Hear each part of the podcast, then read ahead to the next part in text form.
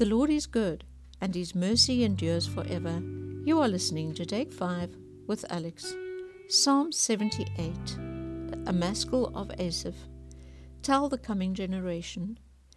Give ear, O my people, to my teaching. Incline your ears to the words of my mouth. I will open my mouth in a parable. I will utter dark sayings from of old, things that we have heard and known, that our fathers have told us. We will not hide them from their children, but tell to the coming generation the glorious deeds of the Lord and his might, and the wonders that he has done. He established a testimony in Jacob and appointed a law in Israel, which he commanded our fathers to teach to their children that the next generation might know them, the children yet unborn, and arise and tell them to their children, so that they should set their hope in God and not forget the works of God, but keep his commandments, and that they should not be like their fathers, a stubborn and rebellious generation, a generation whose heart was not steadfast, whose spirit was not faithful to God. The Ephraimites armed with a bow, turned back on the day of battle. They did not keep God's covenant, but refused to walk according to his law. They forgot his works and the wonders that he had shown them. In the sight of their fathers, he performed wonders in the land of Egypt, in the fields of Zoan.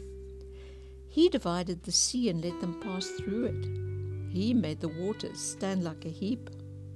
In the daytime, he led them with a cloud and all the night with a fiery light. He split rocks in the wilderness and gave them drink abundantly as from the deep.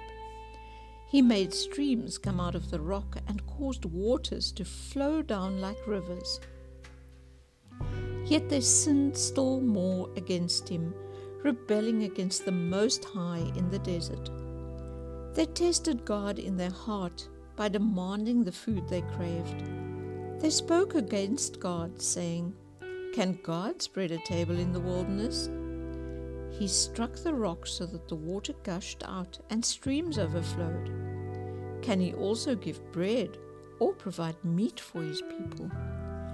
Therefore, when the Lord heard, he was full of wrath.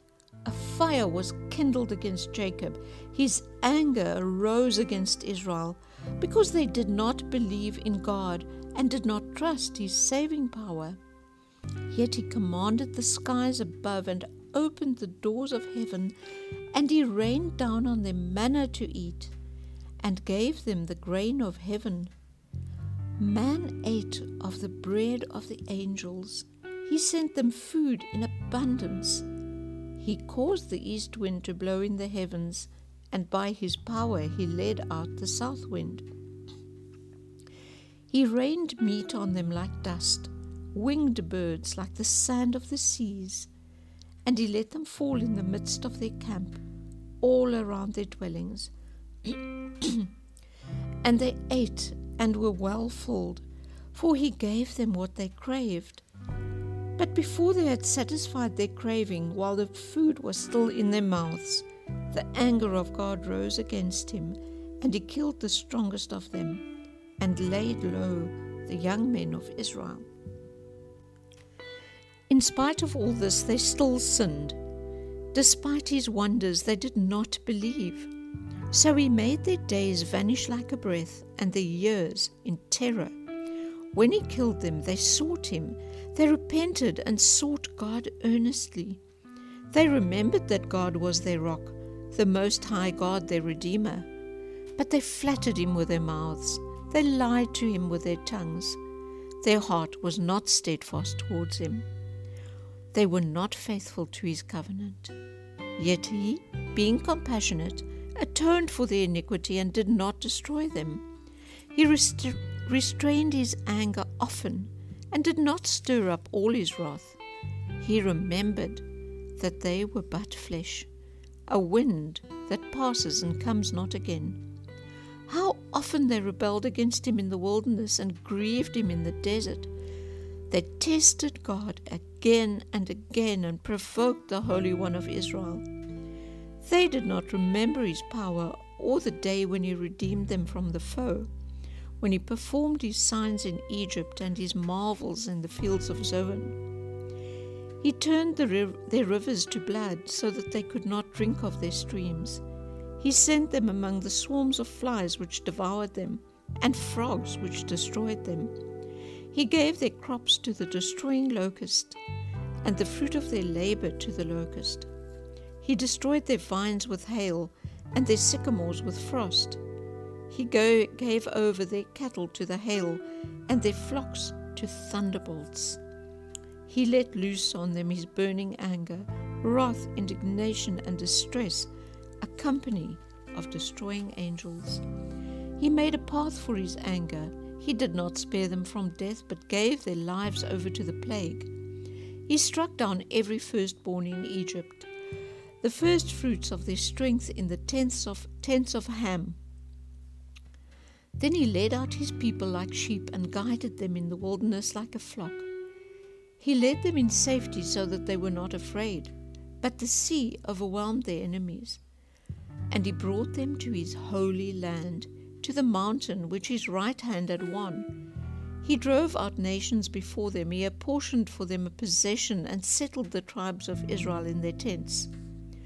Yet they tested and rebelled against the Most High God, and did not keep his testimonies, but turned away and acted treacherously like their fathers. They twisted like a deceitful bow. For they provoked him to anger with their high places. They moved him to jealousy with their idols. When God heard, he was full of wrath, and he utterly rejected Israel. He forsook his dwelling at Shiloh, the tent where he dwelt among mankind, and delivered his power to captivity, his glory to the hand of the foe.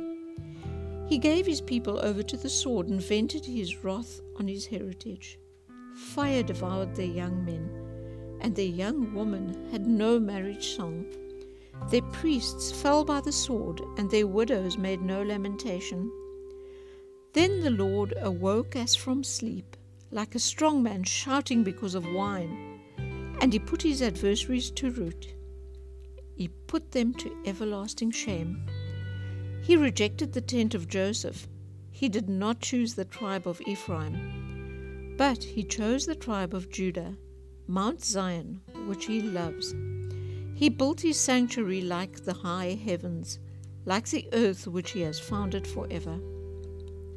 He chose David his servant, and took him from the sheepfolds, and following the nursing ewes, he brought him to shepherd Jacob his people Israel his inheritance.